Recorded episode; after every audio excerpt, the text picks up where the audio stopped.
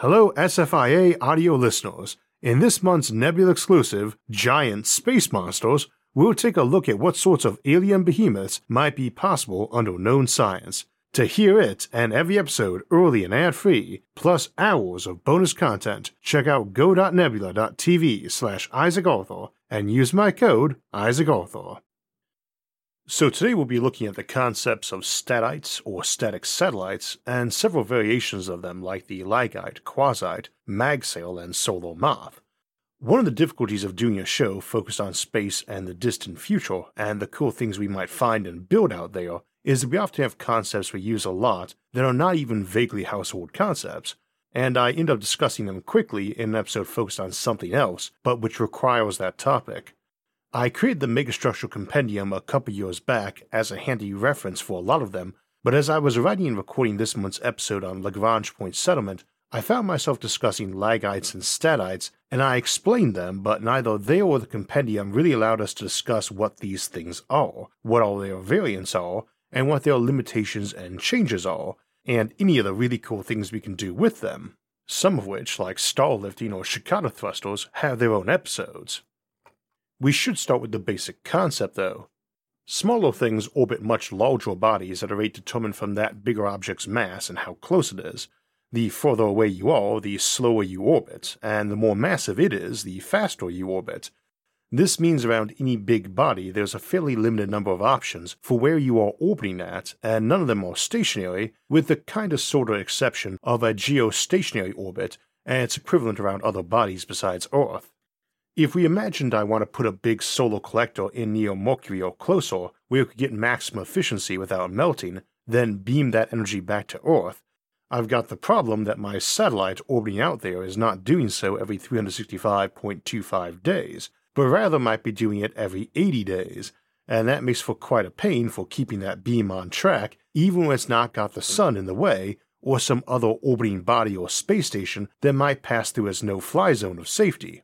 This is where the statite can help out because we could just hang it right over the sun's north pole.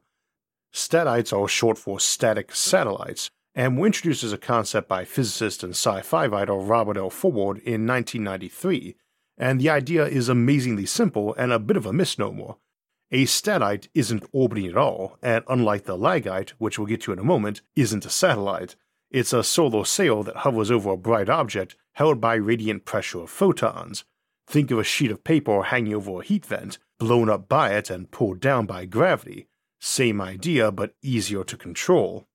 Partially because most stars are decently stable in their output of light, our Sun particularly so, and very stable in gravity. The light coming off a star drops with the inverse square of distance, and so does gravity. They weaken at the same rate, so light twice as far from Earth is a quarter of its strength, and gravity is a quarter of its strength there too. Making these work at a practical level is a bit trickier, but conceptually it is simple. For any given star, there is a cross sectional density a sheet of reflective material would have that would cause it to float in place. Make it a bit thinner and it will blow away, a bit thicker and it will fall down. Stick it around a dimmer star and it will fall down. Big giant stars can be thousands or even millions of times brighter than our Sun, while only having 10 or 20 times the mass or gravity while red dwarfs might be a tenth our sun's mass and not even a thousandth as bright. This massively affects how this technology works in other star systems, and so too with things like high star variability, binary partners, or a large hot Jupiter nearby. Though again, a statite hanging over our sun's north pole could be closer than Mercury or further than Pluto and still work the same way. Again, the light and gravity both diminish at the same rate. From this spot, a giant power collector could beam energy back to Earth, or any other planet, or the asteroid belt, as those all generally orbit around the equator of the Sun, and thus are visible from above or below the Sun all of the time. Now, how thick does this sail need to be in order to be stationary? Again, it's very dependent on the star in question, but it can be many thousands of times thicker around a big supergiant, for our Sun, which generates about 10 micronewtons per square meter out here near Earth, and which generates about 6 micronewtons per gram of material out here, gravitationally, that means whatever you're using needs to be pretty thin. The good news is that if you reflect sunlight away rather than absorbing it, you double the radiant pressure it exerts, so a shiny surface might allow more than 3 grams per square meter. A gram isn't much, but we're talking tissue paper or aluminum foil thickness and thin sheets at that. So for moving sunlight around, this works. That works for your typical Shkadov thruster around a star like our own, but even doing power generation might require some special materials like graphene to permit something thin enough to also handle the weight of some machinery and computers hanging down from it. And if you imagine a statite as a big parachute with some module attached, that's about right. Gravity slowly pulls it down, but sunlight blows it back up, like a strong wind up from the ground right on that parachute. In the solar system, away from a planet, the sun is down.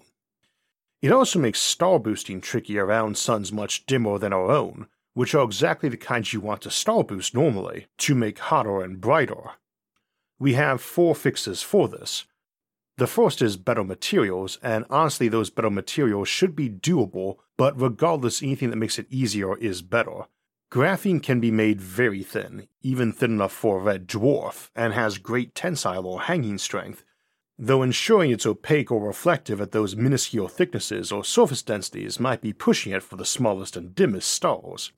The second option is to use pushing beams to achieve a higher density, and you might do this in cases like trying to keep a statite over a planet or some other gravitating body that doesn't give off much light for unit of mass, as an alternative to the pulsar option we'll discuss later. You can use a surface based laser to hover an object over our atmosphere, but this does need to be pretty powerful since Earth's gravity near its surface is more than a thousand times stronger than the Sun's gravity out here is. We have materials reflective enough to take a beam a thousand times stronger than the sun at full noon without melting, but we also have geostationary orbits and other forms of active support that are more power efficient. One of those would be running charged objects like ions at a magnetic field to carry momentum up to it, hand it over, and fall back down. Caught on the drop to regenerate momentum and be shoved back up again, rinse and repeat.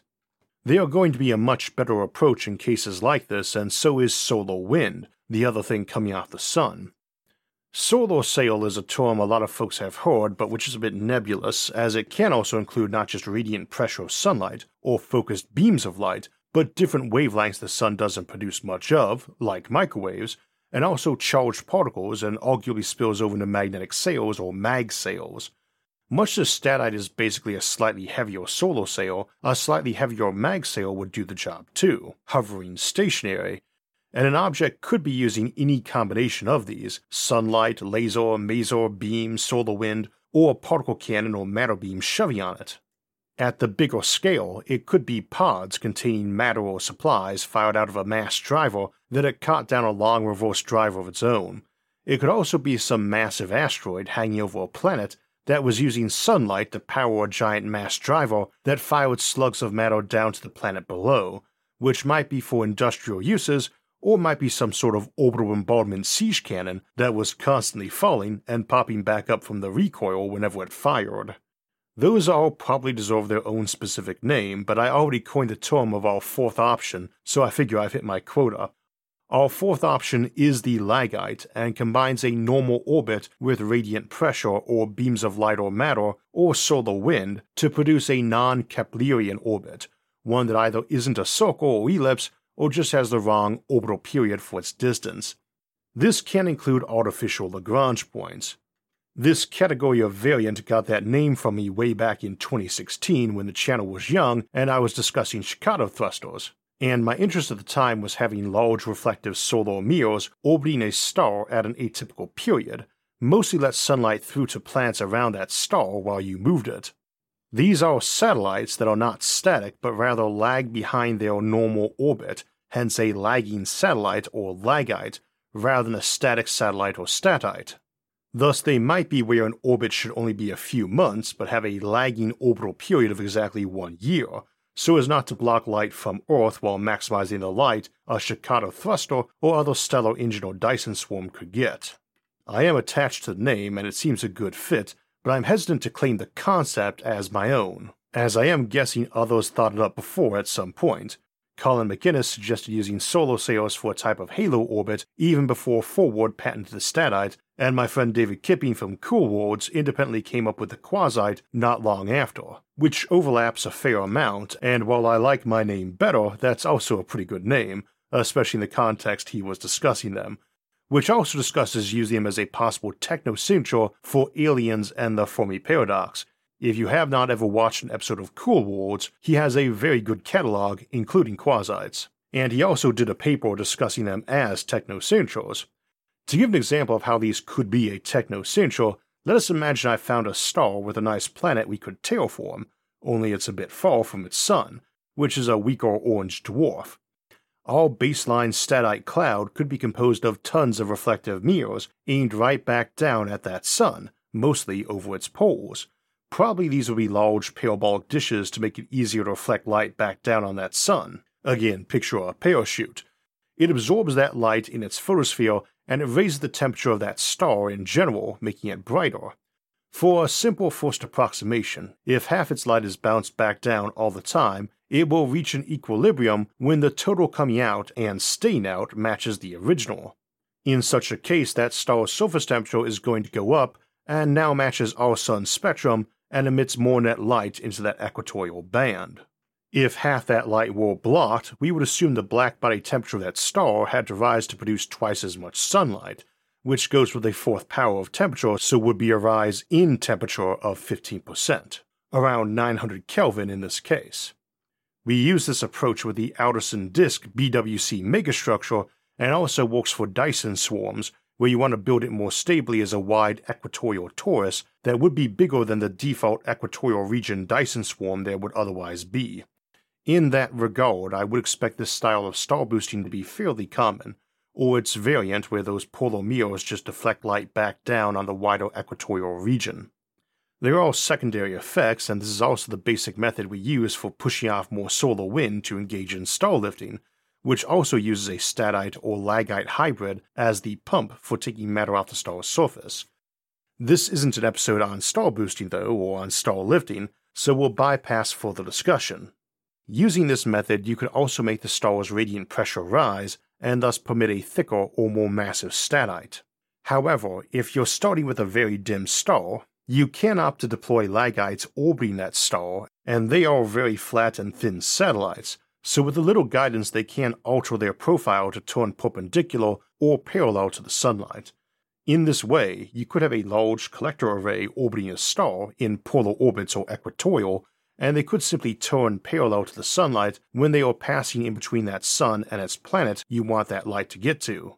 It will begin to fall until you turn it perpendicular again, but a statite would fall faster, since it has no orbital momentum. Now, these would never be a simple flat sheet.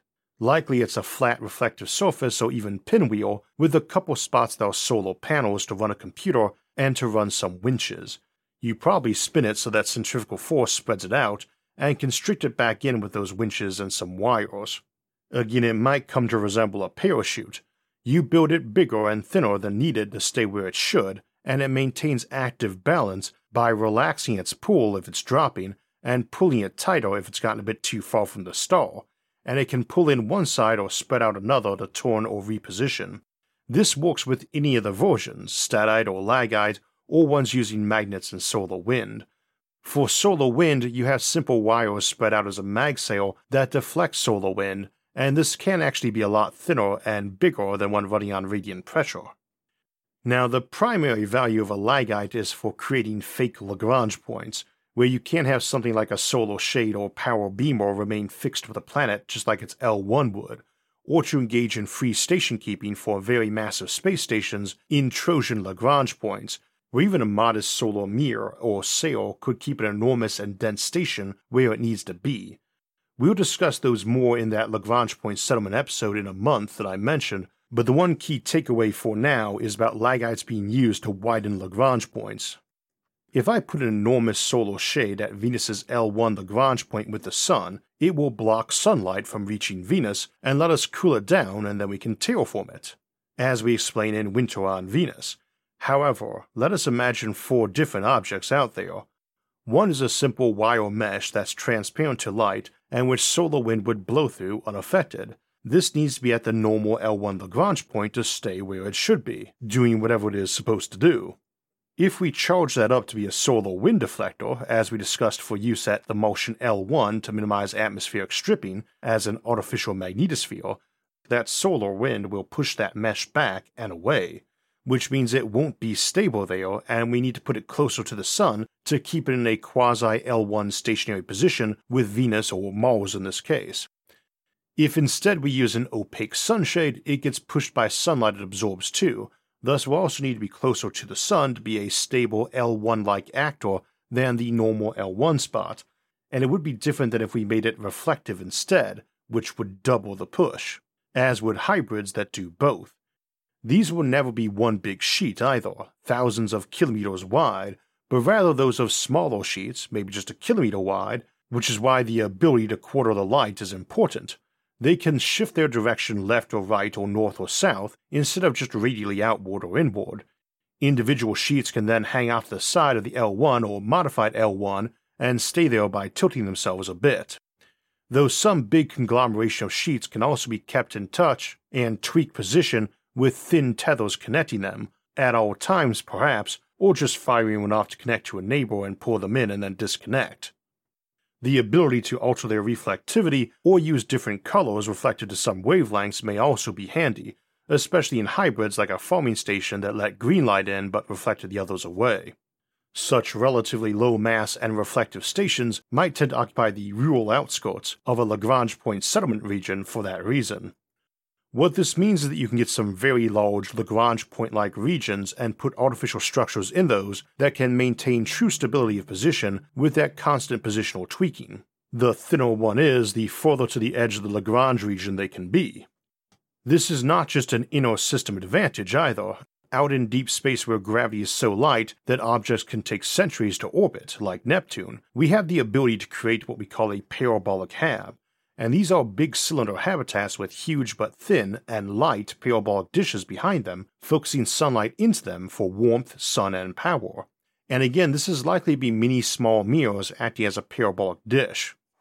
When it's twilight or nighttime, they can swivel off the ones not being used specifically for power generation to engage in station keeping too. Instead of orbiting at the normal rate, they could have a far longer orbital period or far shorter period or remain stationary as a de facto statite, especially around brighter stars. With some tinkering, we can also adjust asteroids in the belt to be L2 Lagrange point like objects, speeding their orbits so they matched Earth, or simply other nearby but closer asteroids they wish to form a long term economic tie to. Though in many cases, a tether, as an actual and literal tie, might serve better. One other note on that Comets are weak Lagite like objects as the sun ablates gas and dust off them as tails that push in a different direction than gravity is pulling and thus alter their orbit more than modestly.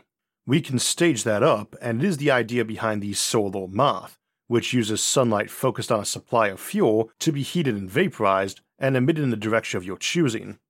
Now, we've been talking about applications of these close to the sun or far out in space, but not near Earth, except an application to expanding Lagrange points or doing station keeping, and again we'll discuss that more in Lagrange point settlement. But there are near Earth applications, and one of those is creating a completely new quasi Lagrange point, such as one hovering not over the Sun's north or south pole, but over Earth's, something geostationary, but over the poles, or just not over the equator. This is called a pole sitter, and there are ways to do it with either a normal statite that Earth is dragging along, or a tilted lagite that's deflecting light from the Sun at an angle to create a push from Earth as well. You can even do cylindrical orbits around planets. If your materials are good enough and thin, you can use a type of polar space elevator by having a large collection of thin and spinning mirrors tilted to bounce sunlight to push up from Earth, and again is essentially a form of active support at this point. I should note that we have discussed something similar both for slowing or speeding the rotational rate of a planet on top of a space tower, or pushing a planet further from its star to cool it and protect it from a subgiant or red giant phase of that star as it nears death. Different construct, but also use the sun's light and solar wind to do your work for you. As for the pole sitter, you could intentionally break this light into two or more directions so it went either side of Earth. But if you wish, this could also be used to warm a polar region of a planet. You can also use these same methods to add sunlight to a planet or add certain wavelengths you find beneficial or remove certain wavelengths you feel harmful, or to deflect solar wind around to help minimize atmospheric stripping and ionizing radiation near your planet, making orbital facilities and ships safer. The amount of material necessary to entirely englobe our Sun in such statites at about 3 grams per square meter, and let's say 50 million kilometers radius from the Sun, a bit less than Mercury's distance, is 10 to the 20 kilograms, not even a thousandth of Mercury's mass, or just seven thousandths of our Moon's mass, and probably made out of aluminum or carbon or some other abundant material. I can't really see any colonization effort at a new star not having enough mass for one, we have individual asteroids that could supply all that raw material themselves, and there's no sophistication to it requiring advanced AI and automation to make. Grab rock, crush rock, melt out metal or separate out carbon, churn out thin, flat, reflective sheets, attach a computer no stronger than needed to run an old Nintendo. Repeat. You could likely create one within a few decades of arriving at a new star system and using no dangerously sophisticated AI, and now you're Kardashev 2 civilization, even though you've only got a colony ship of a few hundred thousand people, and maybe millions more coming in faster on follow up ships your new pushing array can be used to slow down. And now you have total access to all the power of that star. You can move it using a Shkadov thruster, or one of the other variants we discussed in Fleet of Stars, or the Megastructural Compendium, you can move whole armadas of space hulks out to claim the galaxy, pushed by laser or ion beams, or you can weaponize it into some terrifying Death Star that can sterilize a whole galaxy. You can use it to run the settlement of that system, harvest that star for planets worth of heavy elements, dump the excess power into Kugelblitz black holes for long term storage as batteries, good for quadrillions of years, or use it to power relativistic spaceships. This is what statites, lagites, and other variants let us do, and by now I'm sure you see why we discussed them in passing in so many of our episodes about mega engineering and our future in the cosmos. They are simple, but they are the keys to the Kardashev scale, and the reason why even a civilization that wanted to stay in one system, or even on one planet, would still want to deploy these technologies and I believe we will within this century and use them to unlock the doorway to the galaxy. So today we were discussing enormous objects in space that might help us forge our future. But another enormous thing in space that might affect our future is giant space monsters. And this month's Nebula exclusive, we'll be examining everything from huge space kraken, the kaiju, and the sandworms of Dune to ask what science tells us about their biology and if we might end up encountering or even engineering enormous space creatures. That's out now exclusively on Nebula, our streaming service, where you can see every regular episode of SFIA a few days early and ad free, and all our other bonus content, including extended editions of mini episodes and more Nebula exclusives like Giant Space Monsters, The Fermi Paradox, Hermit Shoplifter Hypothesis, ultra relativistic spaceships, dark stars at the beginning of time, life as an asteroid miner, nomadic miners on the moon, space freighters, retrocausality, Orc Ural and free will, colonizing binary stars, and more. Nebula has tons of great content from an ever growing community of creators. Using my link and discount, it's available now for just over 250 a month less than the price of the drink or snack you might have been enjoying during the episode. When you sign up at my link, go.nebula.tv slash Isaac Arthur, and use my code, Isaac Arthur, you not only get access to all of the great stuff Nebula offers, like giant space monsters, you'll also be directly supporting this show. Again, to see SFIA early, ad-free, and with all the exclusive bonus content, go to go.nebula.tv slash Isaac Arthur. One of the more interesting alternatives for encountering non human intelligence in the future is that it might be intelligence we engineered, such as making animals smarter, a process we call uplifting, and this Thursday we'll discuss the ethical challenges of that endeavor.